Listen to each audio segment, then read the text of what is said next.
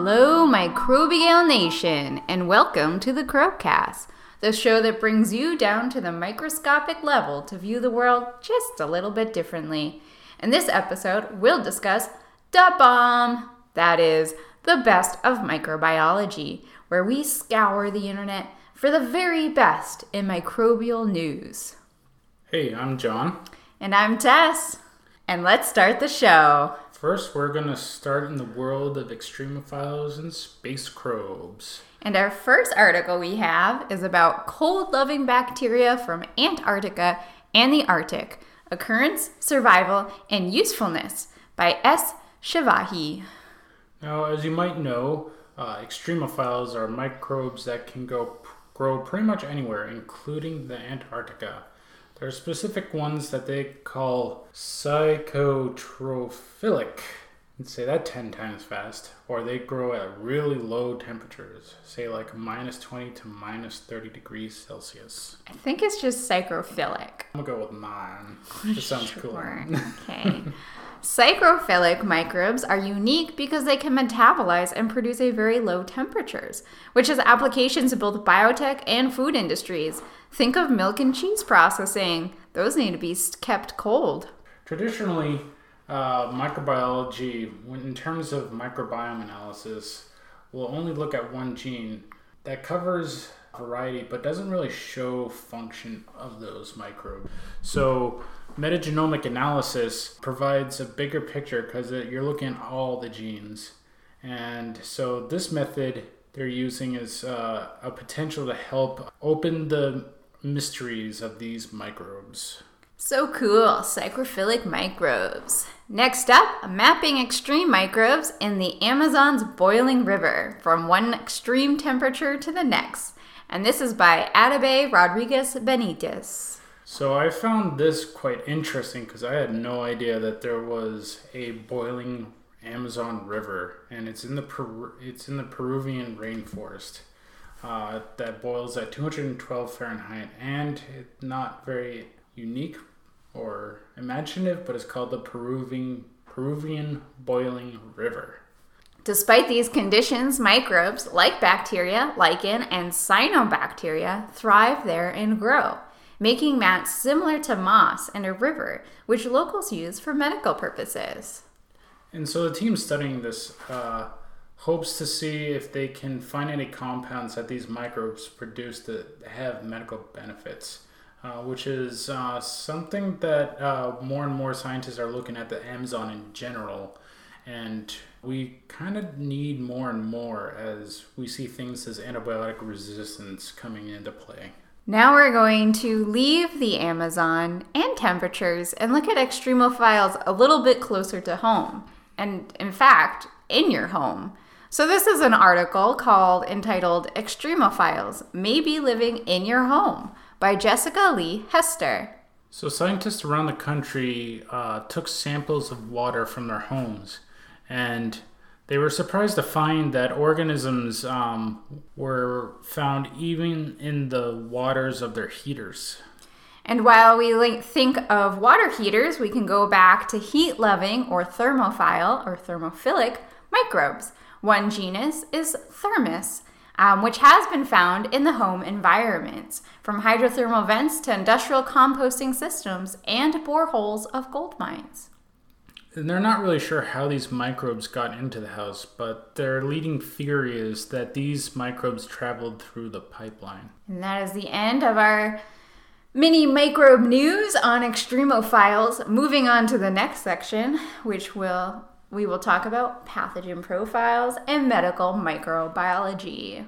The first article we're looking at is Fungus Among Us, which was a podcast delivered by the Radiolab NYC Studios. And so this story takes us back to 2014 to a Pakistan hospital where they were seeing strange cases of people getting sick with what turned out to be a fungal infection by the yeast Candida auris, which was getting into the bloodstream.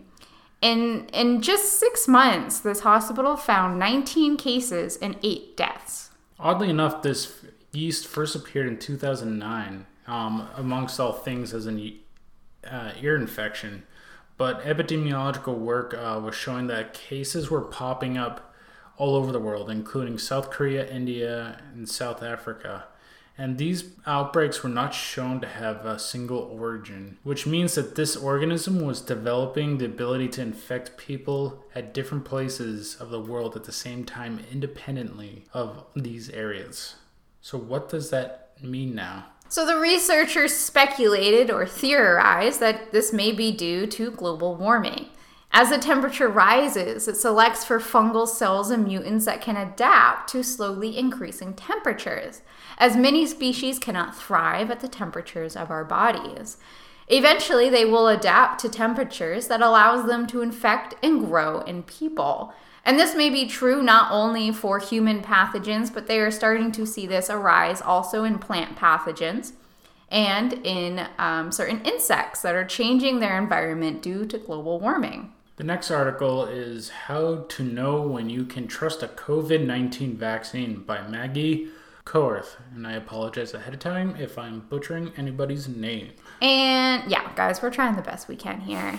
So, um, I know COVID vaccine, everyone hears about it all the time, and it's on our minds pretty much constantly as COVID 19 has shifted our lives from an old normal to what we now must call the new normal. But as we get closer to vaccines and as we continue to approach the um, American election, we are seeing COVID 19 become more and more of a political agenda.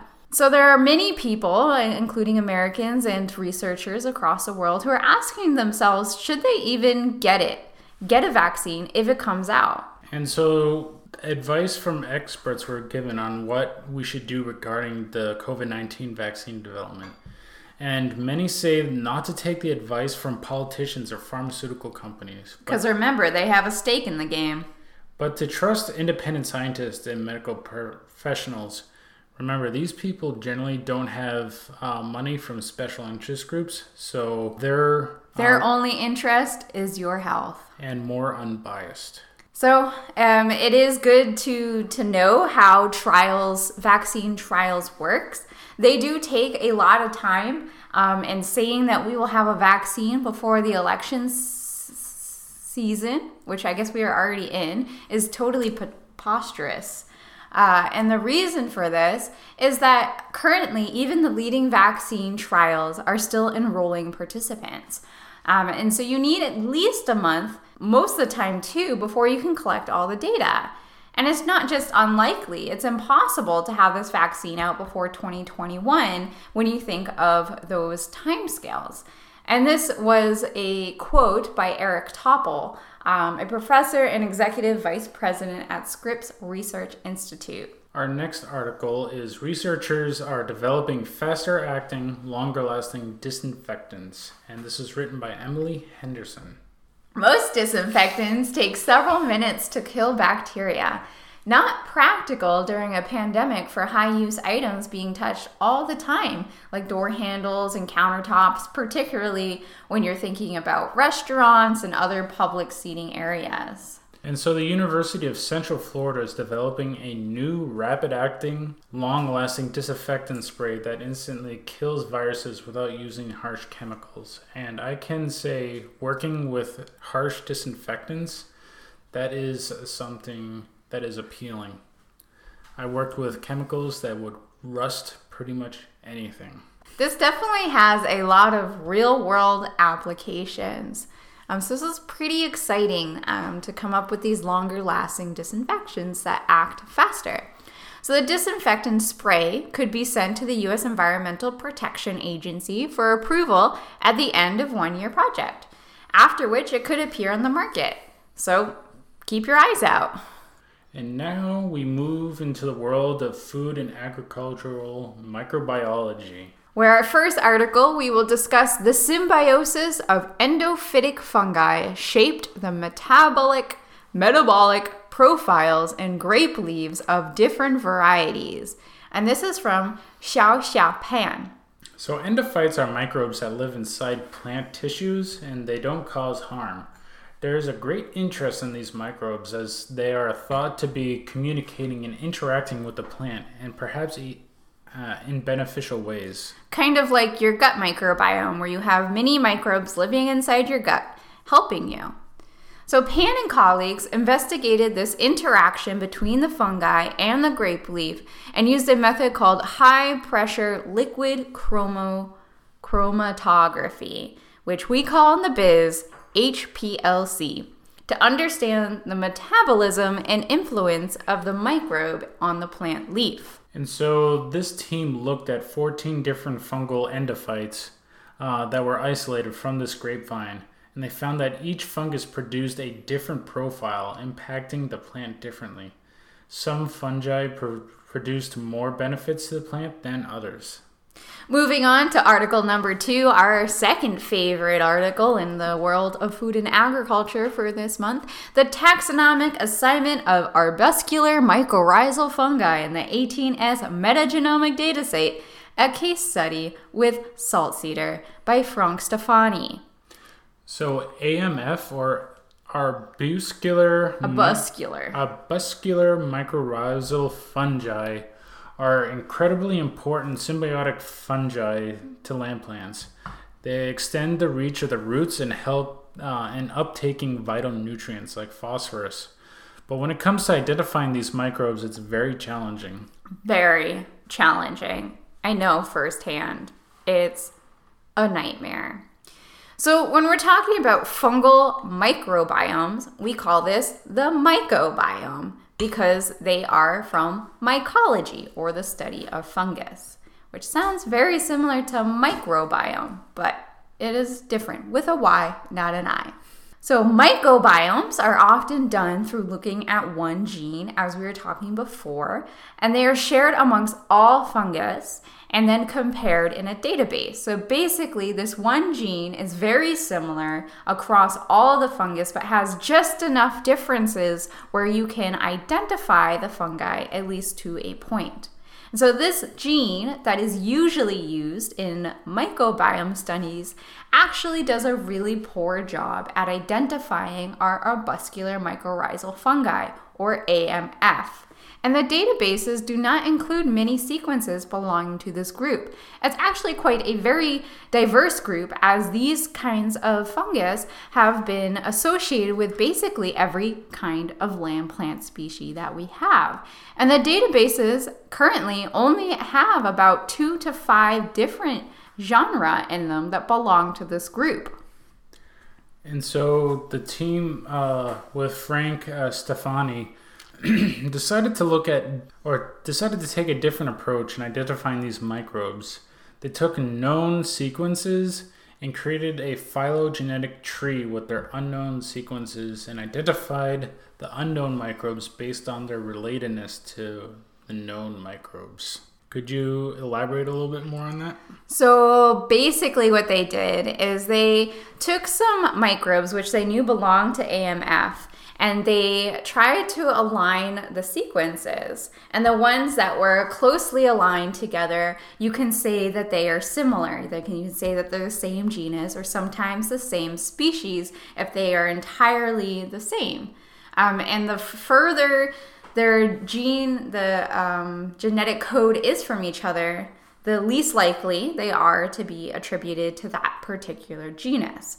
So the closer they are, um, the more probable they belong to the same genus. And the dis- more dissimilar the sequences are, the least likely they are to be part of the same genus. I'm glad you're a bioinformatician so we can understand these things. I'm not sure I explained it super well, but.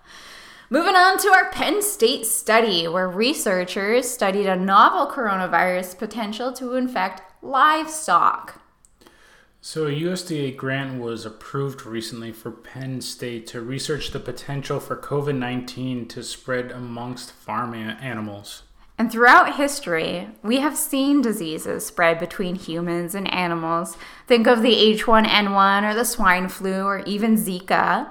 And so, this lab will use both animal and cell cultures to study the virus's ability to adapt to animals as well as uh, developing tests to detect antibodies uh, to SARS CoV in livestock.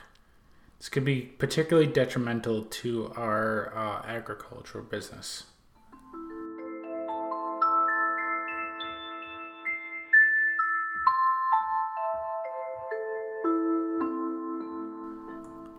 Moving on to our next category of environmental and marine microbiology. So, our first article is Scientists Awaken a Deep Sea Bacteria After 100 Million Years. A hundred million years. Dinosaur Times by Amanda Heidt. And so these microbes were extracted from deep sea sediments that settled during the age of the dinosaurs. And so samples of clay were collected off of the coast of Australia. And these this clay was deposited between 13 million and 102 million years ago. And so over time, they um, had these microbes, they began to revive and multiply. And when we say over time, we're talking 68 days.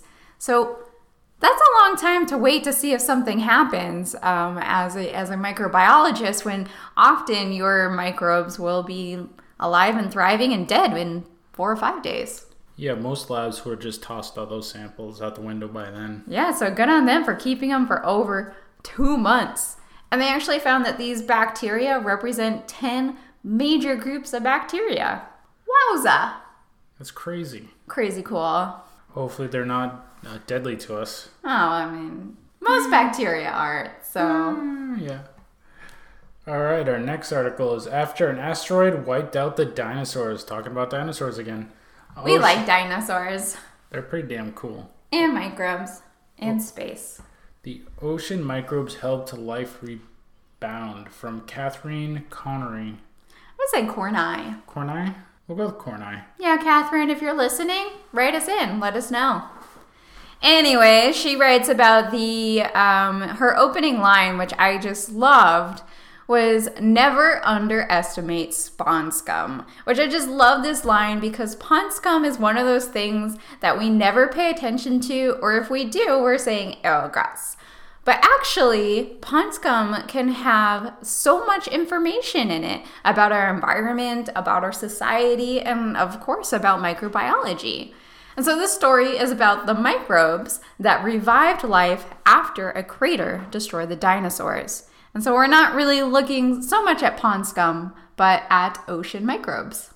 And when researchers dug into the Chicxulub crater off the Gulf of Mexico, they found a ton of micrite, which is a calcium carbonate mineral that is produced by bacteria and used by corals and plankton to make skeletons. So after the asteroid crashed into the Earth's surface and destroyed both land and sea, life still found a way to survive. And the reason why life found a way to survive um, was because of microbiology. So, with little other competitors, um, algae and photosynthetic bacteria were able to rule the world. At least for a time until we came around and destroyed all its habitat, and now we're trying to use it to make bras and stuff. But that's another story. And now for something completely different. Now for something completely different. Researchers identify the, mi- the missing link between the production of nitric oxide by Emily Henderson. Okay, so we're gonna get a little bit chemistry here. But hopefully y'all still follow along. And if not, we only talk about each article for about 30 seconds. So just hit that 30 second fast forward button if you're not a chemistry person. But I encourage you to listen because the more you know, the more you grow. So, we're talking ammonia can be toxic to microbes like methanotrophs. And so, to combat this, they're able to metabolize it to hydroxylamine, which results in inhibiting metabolic processes in the cell. And so, so how some microbes over, overcome this? Uh, they produce uh, an enzyme called hydroxylamine uh, converting enzyme, which has been found to convert. I'm sorry, people, hydroxylamine into nitric oxide. And so, while it's still unknown how nitric oxide is converted into nitrate by methanogens, we are a little bit closer to completing this puzzle. And this brings us to biotech and microbial products. Our final segment in the bomb. So, the first article we will talk about is microbial fusion and exchange from two different species observed by Camille Cherubin and Joy Smoker. So, a lab at the University of Delaware uh, had shown that two species of bacteria can fuse together, forming a hybrid uh, cell that shares both proteins and RNA together. And I, I wouldn't say ironically, but interestingly, can replicate together while fused. Hybrid bacteria. Yeah, that's something I would never have thought. So, this was observed in two species of Clostridia, which have been shown to be beneficial to each other. One of my favorite pictures in the paper is it shows they labeled proteins either as green or red, and you can see the mixing between these two hybrid cells. And so this opens new possibilities, such as like how antibiotic resistance is shared amongst other uh, bacteria and also, is it possible to cultivate uh, fastidious bacteria? Because we generally have a hard time growing all known species. So maybe they require this hybridization to be able to survive in the environment and grow. Extreme symbiosis. Very extreme. Interesting. Bioremediation of diesel oil in marine environments by Reha Matthew and Mary Cuddy Abraham. So, bioremediation is the process of employing microbes to eat unwanted materials, uh, such as oil spills, which have a huge impact on climate change. So, bioremediation can happen in two ways. You have bioaugmentation, which introduces new bacteria to an environment, and then you have biostimulation, which introduces new nutrients to stimulate native microbes to degrade a substance. So you can kind of think of this as the difference between probiotics, which is adding bacteria, versus prebiotics, which is adding nutrients. And so these researchers used beeswax as a biostimulant um, and simulated an oil spill and showed that the addition of this beeswax removed 80% of, of the oil in 15 days, while the control only removed 59%. Um, this is incredible because if you think about it, you want to encourage biostimulation because these microbes already live in the environment and you don't want to introduce something new into the environment and possibly detrimental. Yeah, so we have yet another reason to save the bees for their beeswax for oil spills. Going to our final article of the day Going Waterless, a major step towards lab sustainability by Kumar Jitendra. I know this is a little bit of a stretch, but I liked it because it in, it, it implements uh, green lab practices, which is something that should be done more and more. That being said, um, this focused on condensers. This is an instrument that you see in many labs, like chemical labs uh, where um, heated liquids are cooled to prevent any evaporation, or um, they also cool like water vapor back into liquid. And so, a UK group that works on sustainability has developed a waterless condenser that just uses air to cool the contents over a larger area. So, typically, the condensers uh, that are used um, toss the water when it's done, leading uh, with their calculations led to a waste of over a million liters of water a year for a typical ref- reflux reduction. Uh, this saves water and money for all the labs out there, including those for microbial research. Well, Microbial Nation, there you have it from biotech to marine microbiology to dinosaurs to agriculture to COVID in your own body, and to the extremophiles living in your home to the Antarctica. That is our segment of Da Bomb. Thank you so much for listening. If you've enjoyed today's show, please subscribe and share with a friend. And if you'd like to contact us or to see any of our resources or references, for this podcast, you can check them out at microbigals.com. That's M I C R O B I G A L S.com. So remember to feed your mind, feed your guts, make your microbes love you lots. Bye, everybody. Have a great day.